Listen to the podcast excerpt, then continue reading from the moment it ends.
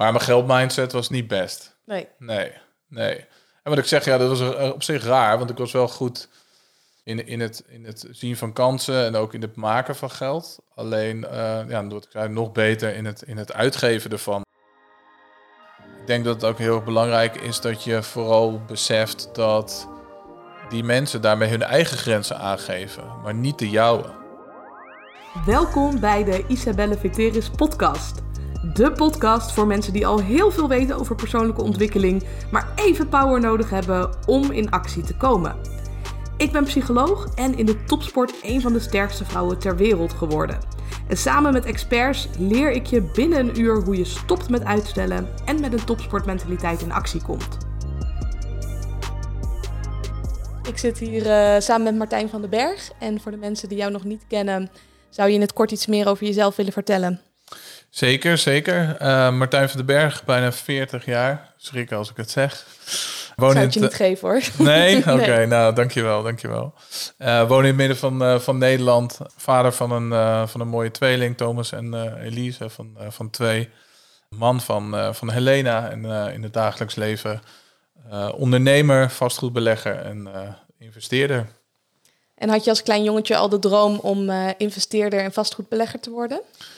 Nee, zeker niet, denk ik. Uh, ik vond Monopoly wel een heel leuk spel als ik aan, uh, aan terugdenk. En uh, dat ben ik nu aan het spelen, maar dan in, in het echt, zeg maar. Het is ook mooi om te zien echt wat voor, een, voor, een, voor lessen daarin zitten. Hè? Dat je sommige mensen inderdaad... Hè, Monopoly ga je nooit winnen bijvoorbeeld als je gewoon alleen maar elke keer langs start gaat. probeert om niet in de gevangenis te kopen, komen en niks koopt. Maar toch is dat wel hoe heel veel mensen door het echte leven eh, gaan. En als je dat uh, inzicht hebt, dan uh, ja. Dus koop vooral die huisjes en de hotels. Dus nee, die, die droom of die wens die had ik nog niet toen ik, toen ik jong was. Dat ik, dat ik gefascineerd was door, door vastgoed of door, door gebouwen. Ja. Dat, maar... is, dat is pas later is dat, is dat gekomen. Ja. Hoe is dat dan bij jou zo gekomen?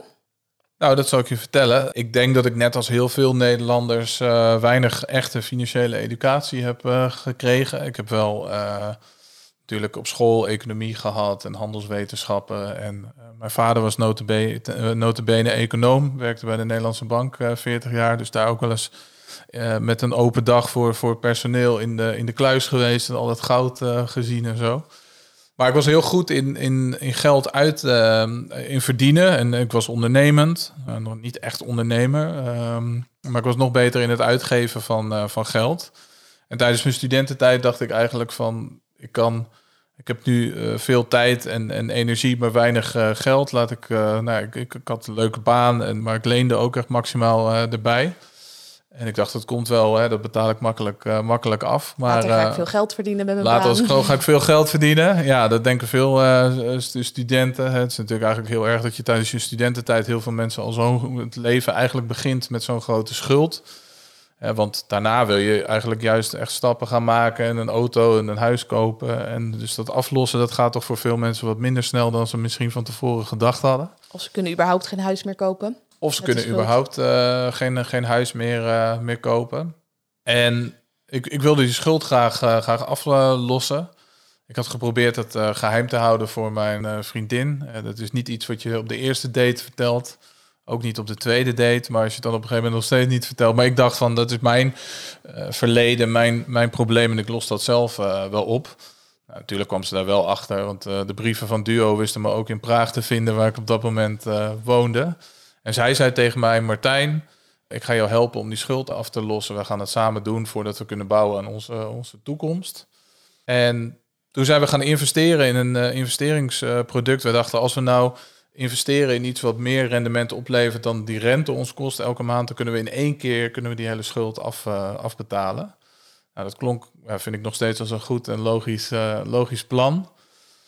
Alleen na 15 maanden, toen we ons geld dus eruit wilden halen om die schuld af te betalen, toen bleek dat ik was, uh, ja, was opgelicht, kan ik wel zeggen. Want uh, een Nederlander die ik daar had leren kennen, die had mijn handtekening op zeven documenten vervalst. Oh shit. Ja, zeker. Oh shit. Ja. En uh, ja, ik, ik weet nog heel goed toen dat besef doordrong, dat ik, ik, ik, ik, ik, sta daar en ik zeg tegen uh, mijn uh, ja, verloofde op dat moment. We zouden een paar maanden later uh, gaan, gaan trouwen. En ik zeg, schat, ik weet niet of je, of je nog met me wilt trouwen. Want dit en dat is er, eh, is er gebeurd. Uiteindelijk heeft ze dat gelukkig wel gedaan. En ik denk dat ze er ook geen spijt van heeft gehad. Want, want, financieel is het gelukkig allemaal ook goed gekomen met ons.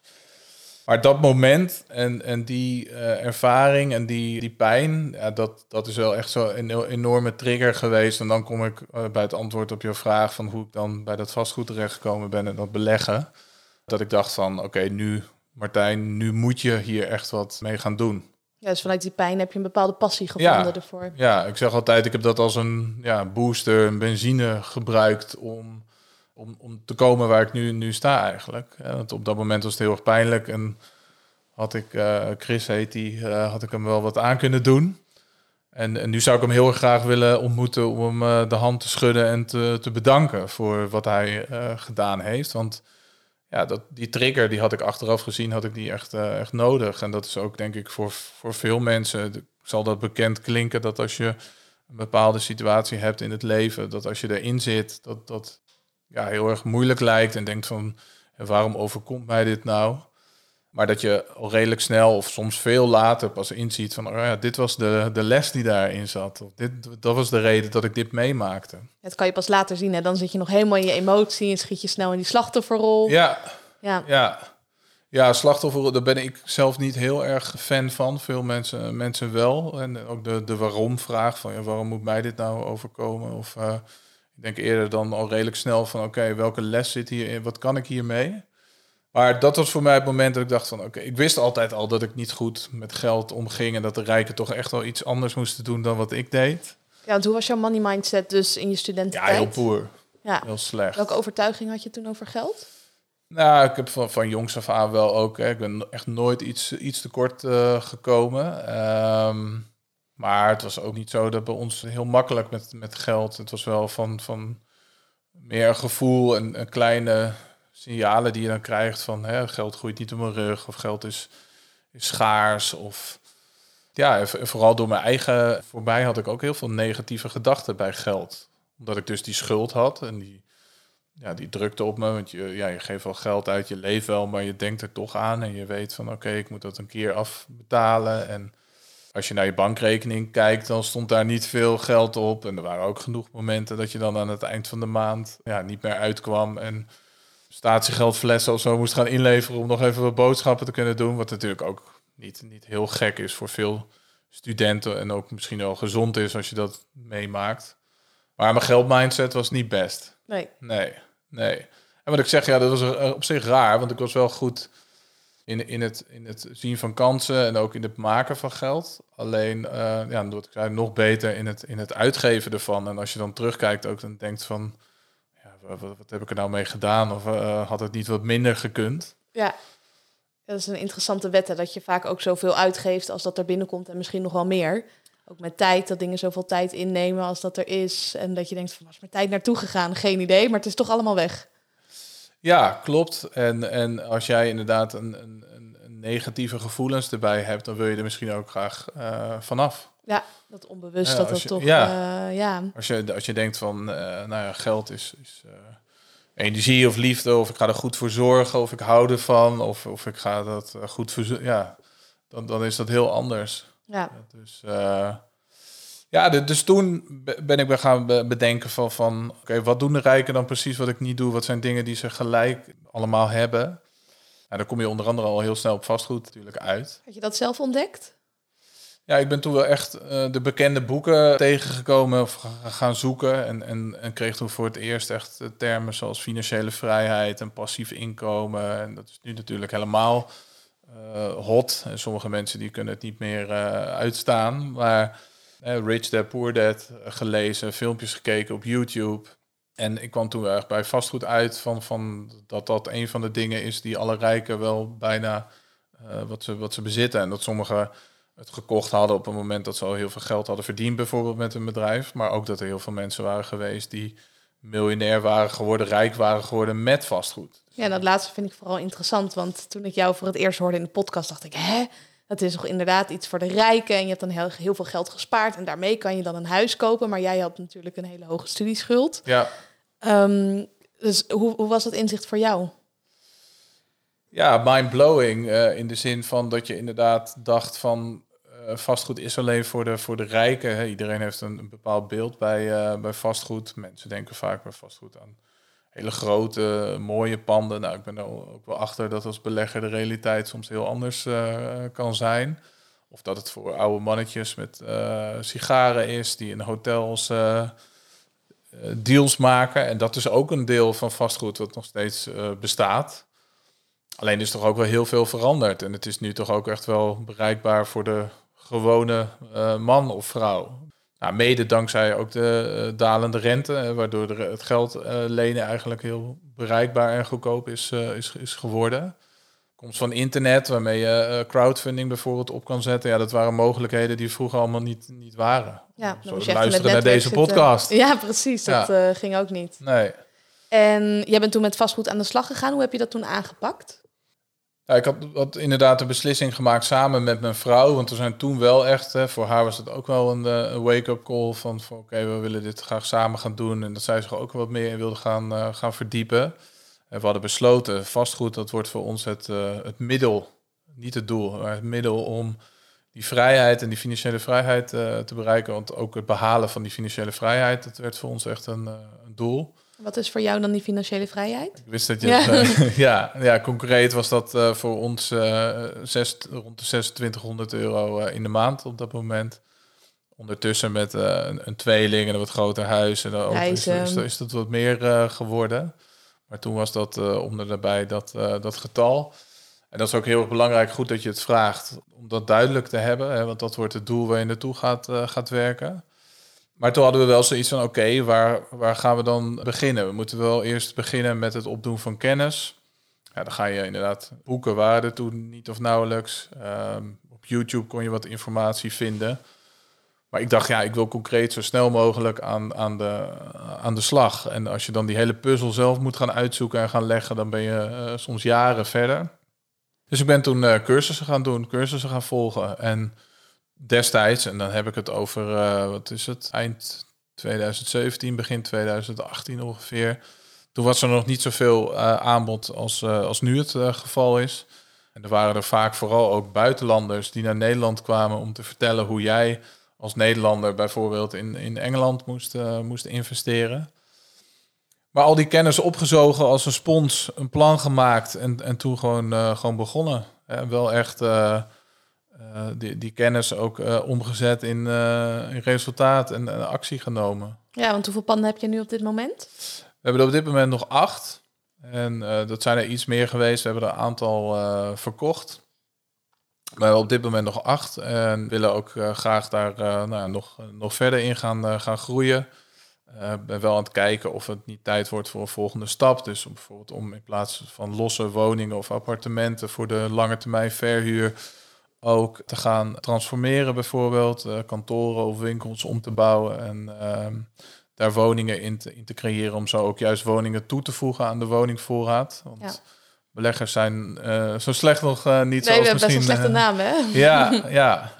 Deels misschien terecht, hè, want er zitten ook echt wel een paar, eh, zoals in elke branche, een paar eh, Huisjesmelkers. rotte appels tussen. Ja, de huisjesmelkers en de, de, de, de pandjesbazen. En dat vind ik zelf heel erg eh, jammer, want dat is niet hoe het merendeel van de particuliere beleggers hun vastgoed doet. Ik zie toch vooral heel veel mensen die echt al een passie en liefde hebben voor vastgoed en die goed voor hun panden, hun huurders, maar ook de buurt en de leefbaarheid van een buurt juist zorgen. En ook een belangrijke rol, een belangrijke taak vervullen op de woningmarkt, de huizenmarkt. Door bijvoorbeeld het hele verduurzamingsvraagstuk waar we nu voor staan, om daar ja, letterlijk geld te investeren in hun, eh, in hun panden. Dus eh, ja, dat, dat is jammer. dat, maar ik wil graag laten zien, eh, ik heb niks te bewijzen, maar ik wil graag laten zien dat het ook op een andere manier kan. Ja. En wij hebben het eh, goed verhuurderschap, zoals je dat dan eh, noemt, ook eh, hoog in het, in het vaandel saan. Ja, om Ja. eh, alleen maar dingen te doen heb ik natuurlijk bij jullie ook in de cursus geleerd die wel mogen in plaats van tussen de regels door ja die, trucjes die, uit te halen. die inderdaad wel mogen. Ja. En, en ook denk ik wat belangrijk is, hè, natuurlijk de nou, basisdingen, maar goed met jouw huurders te communiceren om hun echt heel serieus te nemen en als, als, als koning of als, als, als jou, jouw klant te behandelen. Dus mocht er een keer onverhoopt toch wat, eh, wat stuk zijn, om dan te zorgen dat het snel opgelost wordt. En ook te zorgen, denk ik, dat jouw belegging en het feit dat jij besluit om een woning aan te kopen voor een belegging en andere mensen daarin een thuis te bieden, dat dat niet ten koste gaat bijvoorbeeld van de leefbaarheid van een buurt. Ik vind niet dat de mensen die daarnaast wonen daar last van, van moeten hebben, bijvoorbeeld. Ja, precies. En we zijn nu al een klein sprongetje verder, Ja, want je hebt ja. eh, acht panden natuurlijk. Wanneer was het punt dat je dacht, oké, dit is magisch, ik wil hier meer over delen en ik wil hier anderen ook bij helpen? Ja, dat, dat is eigenlijk heel organisch, heel natuurlijk is dat zo eh, gegaan. Dat is ook een soort van samenloop van omstandigheden geweest, waarin ik eigenlijk al het werk wat ik deed, dat leek voor heel veel mensen van buitenaf echt een, droombaan. Ik eh, vloog de halve wereld rond om een eh danceconcept te verkopen en als dat dan verkocht wa- was, dat, dat projecten te leiden en te zorgen dat in ieder geval aan de buitenkant in China het hetzelfde eruit zag als in Australië. Maar ik, ik miste toch iets. Ik had toch op een gegeven moment, ik heb dat flink eh, wat jaren gedaan, van 2013 tot 2019 ongeveer. En op een gegeven moment eh, ervaarde ik toch een bepaalde, ja, leegte. Of ik was op zoek naar een stukje, een stukje zingeving. Ik dacht van, hè, wat, wat, wat doe ik nou? Ik wil graag toch, ja, dan misschien een beetje zweverig, maar is dit nou mijn, mijn, mijn rol hier, mijn missie op deze Ja. aarde? Ik wil graag mensen helpen, mensen inspireren. En die dancefeesten waren fantastisch. Het zag er heel mooi uit. Maar als ik er heel zwart-wit naar keek, dan dacht ik van ja, we creëren hier een omgeving waarin mensen aan, aan drank en drugs naar de kloten gaan. Om het Ja, maar even eh, zichzelf te vergiftigen.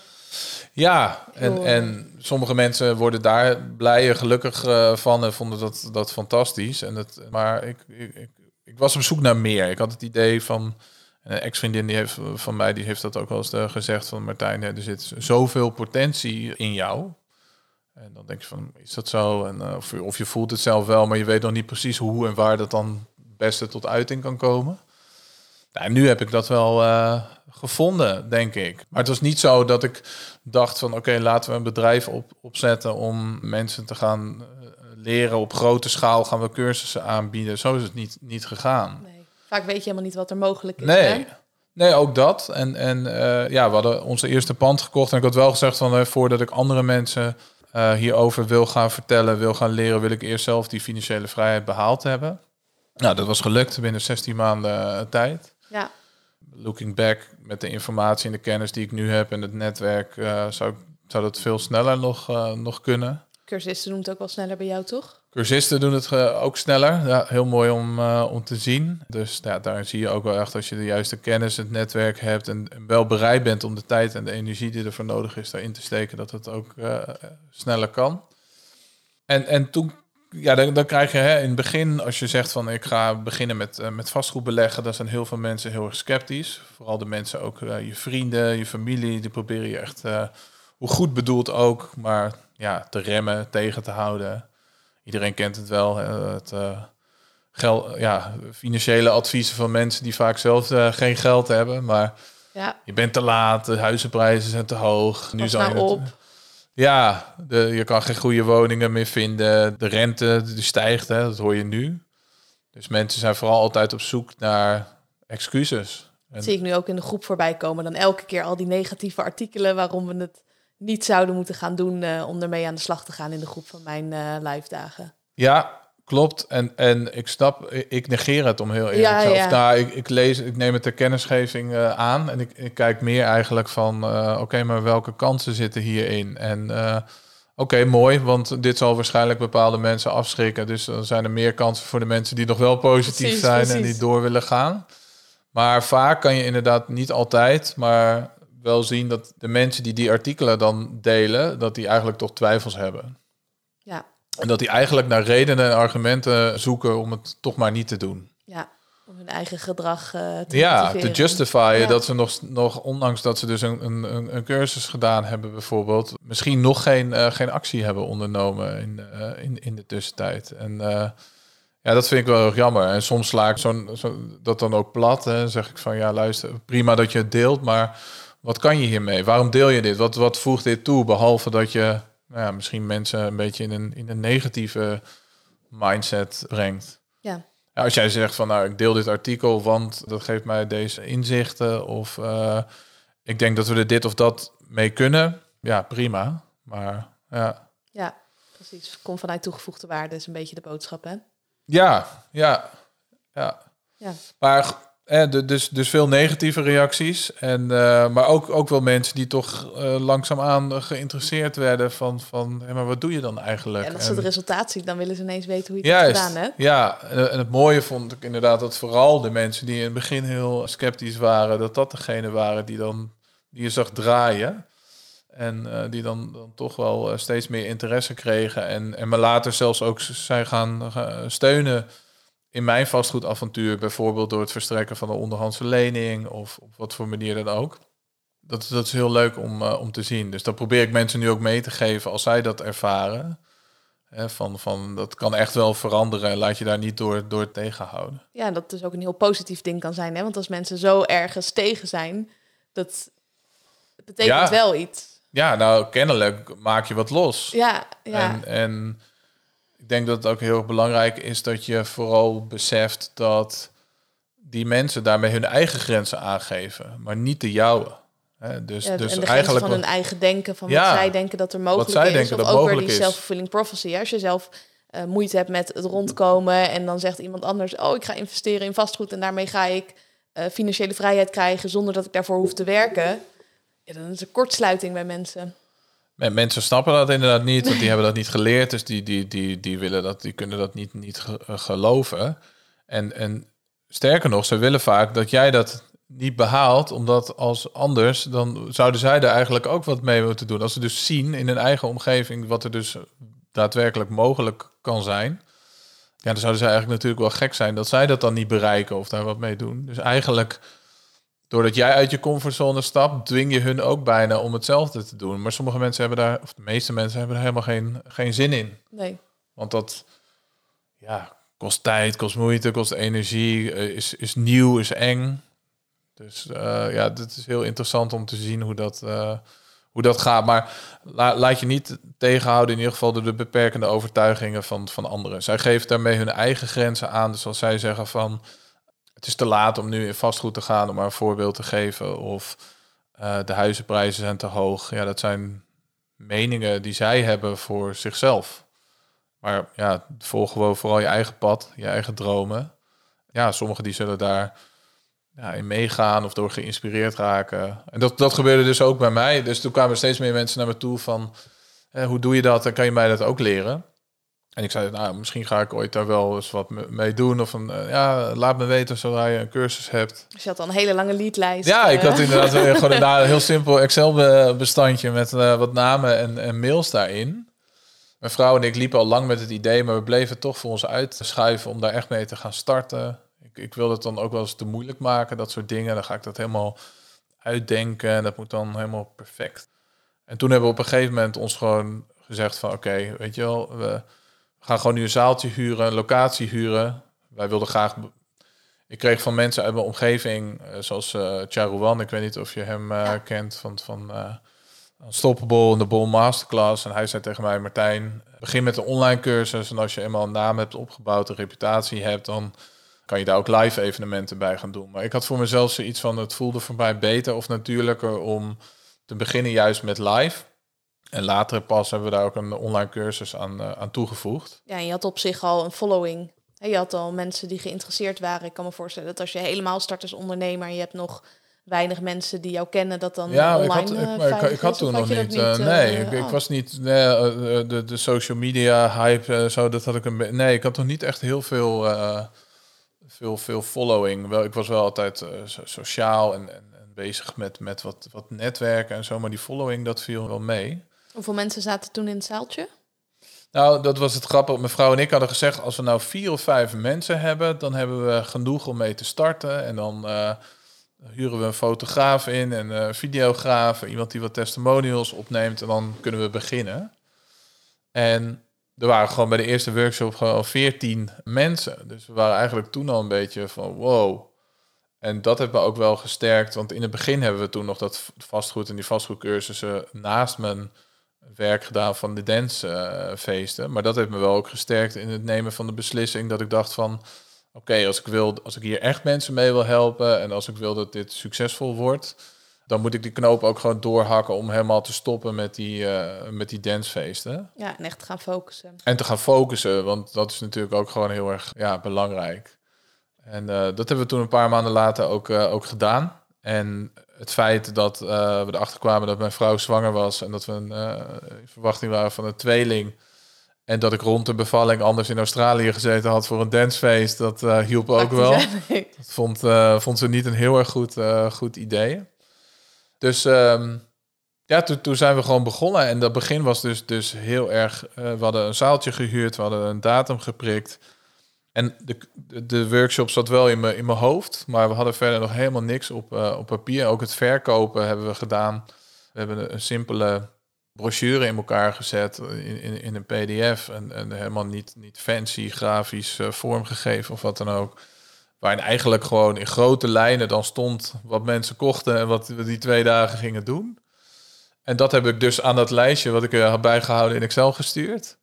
En, dan moet je natuurlijk ook een prijs gaan bepalen. Dat vond ik best lastig. Van oké, ja, wat is dat waard dan? Wat zijn wij waard en hoeveel kennis hebben we nou precies te, te delen en wat is het prijskaartje eh, daarvan? Volgens mij begonnen we met 1197 euro voor twee dagen of zo. Dat was eigenlijk meer gebaseerd op wat ik ja, een beetje van andere cursussen en uh, zo uh, zag. Maar daar dan wel een flink stuk, stuk, toch een stukje onder. Ja, dat, dat wat ik zeg, gewoon via een Gmail-adres verstuurd. En dat, dat verkochten. Dus ik denk dat dat ook, hè, daar hadden we het net ook al even over, dat, dat vooral ook met het ondernemen, als je een idee hebt, uh, maak het in het begin niet te moeilijk. En, en begin gewoon, ook al ben je nog niet helemaal klaar. En we hebben toen echt in een paar avonden, dat werd echt nachtwerk, die twee dagen, die workshop, de hele presentaties en alle lesmaterialen, alles in elkaar gezet. En uh, ja, ik kreeg een hele goede feedback en zo is dat verder gegaan. Leuk. Ja, ik weet ook nog wel, mijn allereerste e-book, die verkocht ik ook uh, voor 5 euro over bankdrukken, want ik was uh, kampioen bankdrukken geworden. Ja. Die stuurde ik ook per Gmail naar iedereen op en met een tikkie betaalde iedereen ja. dat. Dus super schattig, ja. maar wel heel belangrijk om gewoon te gaan starten. Ja, maar dat, dat is toch ook de, de charme. En jij zei dat uh, ook al van, van uh, hè, juist soms als het niet allemaal zo professioneel en ge, gelikt is, maar dat maakt het ook gewoon heel, heel menselijk, heel natuurlijk. Ja, en dan weet je ook dat het, dat het klopt, dat het echt is en integer, in plaats van dat het te mooi is.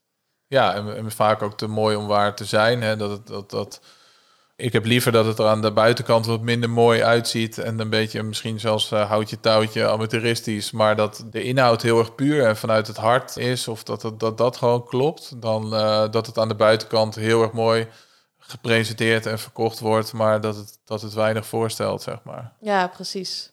Mooiste is natuurlijk als je als misschien allebei, allebei kan doen. Uh, ja. Ja, Maar ik raad meeste ondernemers zelf ook aan van ga eerst op de inhoud focussen en een beetje op de vorm. En dan kan je vanuit daar de vorm gaan aanpassen als je ook gewoon heel veel positieve reviews hebt, als je ook wat meer ervaring hebt, als je wat meer zelfvertrouwen ook in het ondernemen hebt. Dat scheelt dan ook al uh, een heleboel. Ja. ja. ja. En je bent het bedrijf natuurlijk zelf begonnen. Toen denk ik ook nog als uh, ZZP'er. Uh, nu overgegaan naar een BV. Iemand erbij. vertel. Ja, echt begonnen als, als, als eenmanszaak. Toen ook met die, met die dancefeesten. En toen al redelijk snel gingen we naar een VOF. Ik had toen samen met, uh, met mijn vrouw, dat was dan natuurlijk belastingtechnisch weer, uh, en, en, en nu uh, naar, naar een BV. Inderdaad, het bedrijf samen begonnen met, met mijn vrouw. Haar rol binnen het bedrijf, in ieder geval op de voorgrond, is natuurlijk wat beperkt, omdat zij gewoon een fulltime huismoeder is en, en met, met de tweeling en mij als derde kind en, uh, en de hond is dat echt wel een, eh, een dagtaak. Dus we zijn nu wel aan het kijken hoe, uh, ja, hoe we meer tijd voor haar kunnen creëren. Dat ze ook in de, in de business, in het bedrijf weer wat meer op zich kan nemen. En bijvoorbeeld vooral de, de vrouwelijke cursisten meer kan helpen en kan inspireren. Want zij vindt het gewoon in de basis echt super leuk. Alleen ja, er moet wel tijd en vooral ook energie voor zijn. En uh, ja, sinds afgelopen december ook een compagnon erbij in het, in het bedrijf. Ja, dat vind ik wel heel, erg, heel erg fijn. Ja, want je hebt gewoon een cursus offline gegeven, terwijl jij zelf in het buitenland zat daardoor. Ja, zeker. Ja, dat was wel mooi inderdaad. Het was wat dat betreft ook wel een test. Want nou, ik ben, we waren net met hem hadden we overeenstemming bereikt. En toen stapte ik samen met mijn vrouw en ons gezin op het op het vliegtuig naar Curaçao om daar lekker uh, te gaan uh, overwinteren voor 4,5 maand. Dus dat was nogal wat dat hij meteen eigenlijk de toko in Nederland een beetje moest gaan, gaan managen. Samen met de rest van het team. Maar het was ook wel een test inderdaad om te kijken van oké, kunnen we dan bijvoorbeeld ook zo'n zo'n live retreat doen zonder dat ik daarbij aanwezig ben en dat, dat dat door anderen gedaan wordt. Hoe leuk ik het ook vind, want ik vind dat eigenlijk het leukste om te doen. Omdat je gewoon, nou ja, dat weet je zelf ook, de, de impact die je hebt, de bepaalde energie die, daar dan, uh, die je daar hebt dan een paar dagen. Uiteindelijk kon ik het toch niet laten om even langs te komen. dat was een uh, samenloop van omstandigheden, maar ik was in, uh, in Nederland, dus ik ben uiteindelijk toch de tweede dag even langs geweest. Jij zat ook in die, in die groep. Maar ja, dan moet je op een gegeven moment wil je daar wel ook over gaan nadenken dat ik ben heel erg van de personal branding als, als bedrijf. Denk ik dat heel veel mensen graag za zaken doen met een persoon. Zeker. Net zoals in het vastgoed. En ik denk niet dat ze uh, jouw product of jouw cursus kopen, maar ik denk dat ze jou kopen, en jouw verhaal en jouw energie. En dat je daarmee ook je eigen, ieder zijn eigen klanten aantrekt. Wat je wel goed hebt gedaan, denk ik, is dat je zowel een personal brand hebt als een merk. Ja. Als een, een, een brand van vrijheid met vastgoed, waardoor jouw hoofd er niet per se aangekoppeld moet zijn altijd. Nee, nou, ik wil nog wel dit jaar wil ik wat meer ervoor gaan zorgen dat, dat ik nog wat meer uit uh, de, de business ga. Dat uh, Helena en Dennis, als jullie kijken, Je weten jullie het ook. dat die wat meer ook uh, naar voren gaan. En niet alleen zij, maar bijvoorbeeld ook juist onze, onze coaches van het, van het één op één traject wat we hebben. Of cursisten. Ja, want die zijn, dat, dat, dat, ja, ik denk dat onze cursisten, die, die vormen echt het bedrijf wij mogen mensen helpen, faciliteren, maar het zijn hun uh, ja, verhalen en energie en, en acties die. Um, om, om die ook meer ja, in, de, in de spotlight uh, te zetten en zelf ja, toch wat uh, een stapje terug te doen. En, en ja, het zijn van die clichés, maar meer aan het bedrijf te werken dan in, in het bedrijf. bedrijf. Ja, ja, precies. En wat zie jij zelf nu voor je voor de toekomst met het bedrijf? Waar zou je naartoe willen of wat is jouw grotere missie? Goeie vraag. Ja, we hebben in het verleden wel doelen gehad qua hè, we willen zoveel omzet hebben of zoveel klanten. En ja, hoe, hoe langer we met het bedrijf bezig zijn, hoe minder belangrijk ik dat eigenlijk vind. Ik, maak liever meer impact op, op, op, op minder mensen dan. Weet je, want uiteindelijk zegt dat helemaal niks. Het is net als vastgoedbelegger zijnde van ja, hoeveel panden heb je? Ja, boeien. Um, Weet je, je kan beter wat minder woningen hebben met dat je geen zorgen hebt over de huurders en dat een mooi rendement erbij. Mooi rendement dan dat je er heel veel hebt met met wieplantages en wanbetalers en dat soort dingen. Ja. En zo is dat ook met met het bedrijf, want ik moet niet vergeten natuurlijk dat ik nu een bedrijf heb en doe omdat ik financieel vrij ben. Dus feitelijk hoef ik niet, uh, niet te werken. Dus ik moet wel echt werken of ik, ik wil werken omdat ik het uh, leuk vind en en andere mensen te helpen en te inspireren. Dus als je mij vraagt van ja goed, wat willen jullie dan wel? Mensen zo goed mogelijk helpen. Mensen zo goed mogelijk, zo, zoveel mogelijk mensen zo goed mogelijk helpen. En echt gewoon impact maken. Dat er mensen, nog meer mensen naar ons toe komen van hé, hey, wat je toen gezegd hebt. Of ik zal je een voorbeeld geven. Toen ik was op Curaçao en uh, we hadden daar heel vaak, uh, elke week was daar de vrijdagmiddagborrel op het strand. En ik loop daar en er komt opeens een jongen naar me toe en die zegt hey, Martijn van den Berg.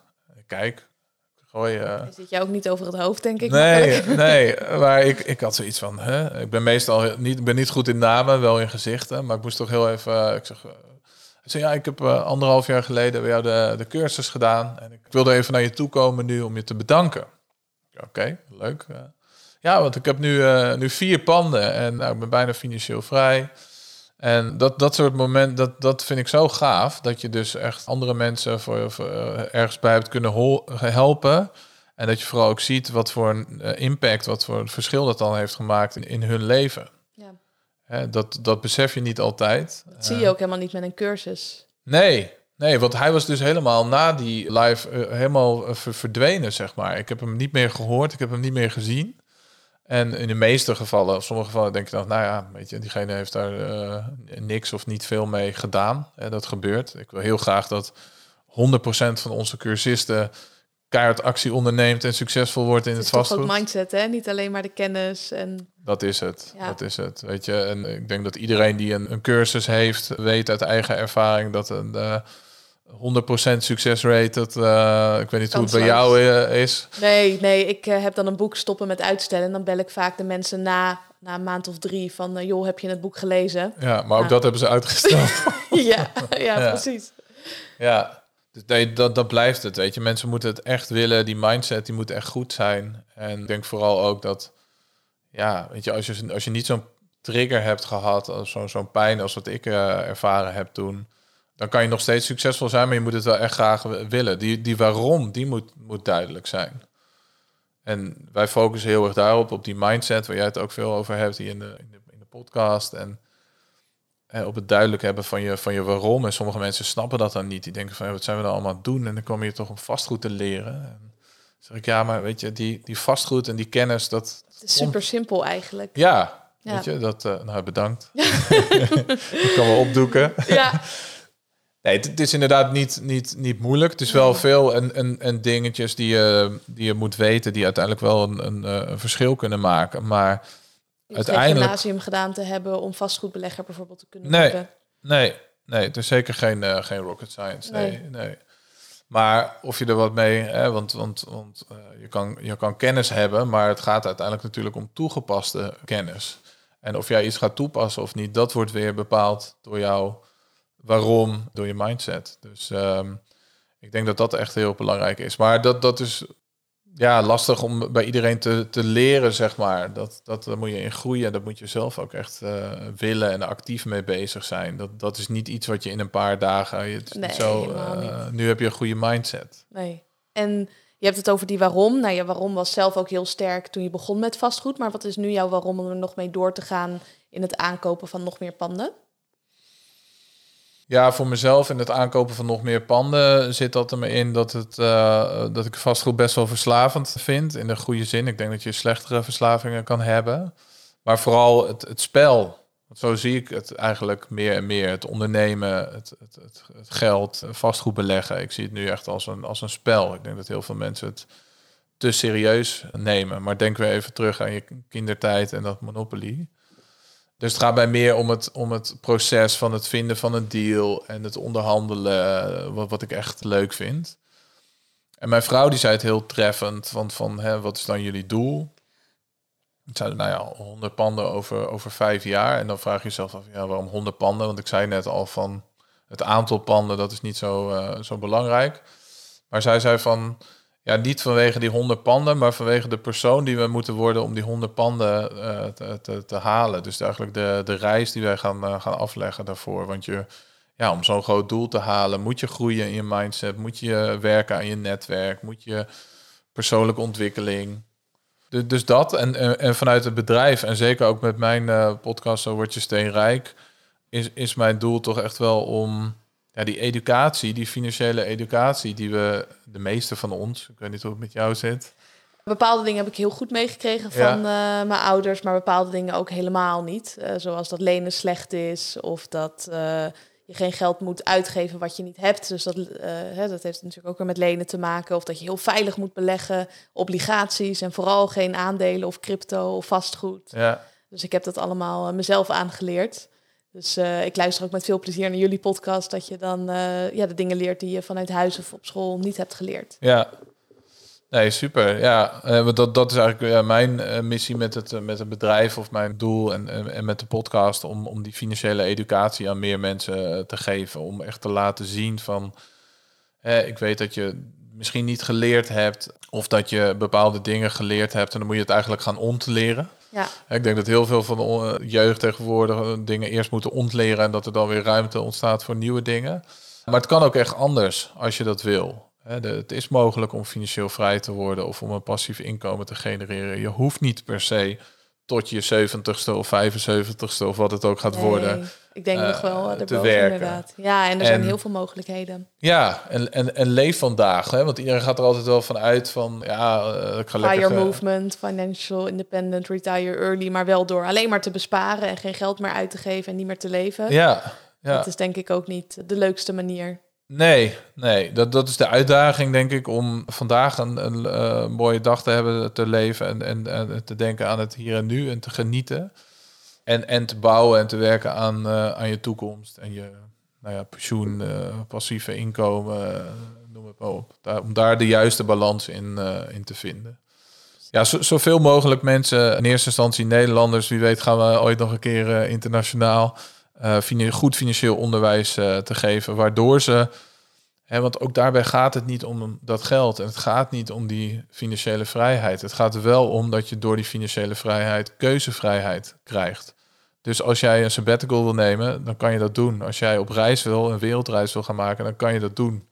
Als jij niet gelukkig bent in je werk, dan kan jij je baas ontslaan. Het kan echt. Het is niet zo dat alleen je baas jou kan ontslaan, jij kan ook je baas ontslaan. Ja, of andere mogelijkheden. Stel dat je ziek bent en je wil de allerbeste zorg en dat wordt niet verzekerd. Ja. Dan heb je ook de financiële mogelijkheden om dat te doen.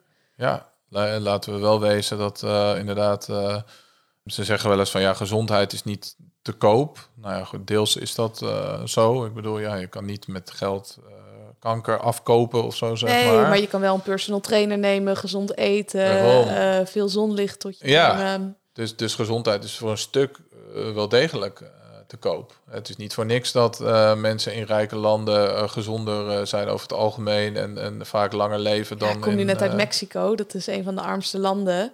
En daar wonen de meeste dikke, ongezonde mensen van de wereld. Ja, omdat ze geen geld hebben voor normale gezonde voeding en groente en educatie erover. Of educatie erover. ja.